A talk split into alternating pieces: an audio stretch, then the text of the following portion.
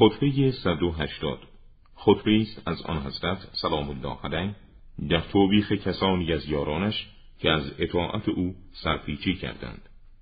ستایش می کنم خدا را در برابر هر چیزی که غذایش به آن متعلق شده و به هر فعلی که مقدر فرموده و مرا به شما مبتلا ساخته است.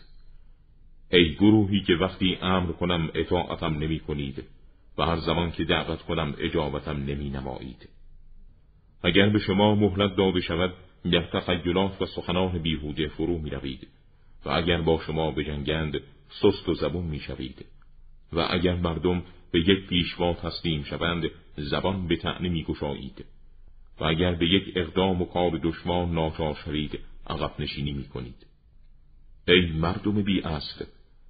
برای پیروزی و جهاد برای به دست آوردن حقتان در انتظار چه چیزی به سر می‌برید؟ آیا در انتظار مرگید یا برای خیشتن ذلت و خالی می‌خواهید؟ سوگند خدا در آن هنگام که روز مرگم فرا رسد میان من و شما جدایی اندازد و در حالی که من از هم نشینی با شما در زندگی ناراحتم و با داشتن مثل شما مردم مثل است عنصر بهری از افزایش قدرت ندارم. راستی شما چگونه مردمی هستید؟ آیا دینی که شما را جمع و متحد سازد وجود ندارد. آیا غیرتی نیست که شما را به تلاش اندازد؟ آیا شگفتانگیز نیست که معاویه اجامر و اوباش را می‌خواند؟ همان مردم فرومایه بدون اینکه مخارجی برای معاویه و توقعی به بخشش و عطای او داشته باشند از وی پیروی می کنند و من شما را می‌خوانم. با اینکه یادگاری از اسلام هستید و از این دین برخوردارید. و بقایای مسلمانان صدر اسلامید و مخارج و عطاها برای شما مقرر می‌دارم. از دور من پراکنده شده و بنای اختلاف می‌گذارید.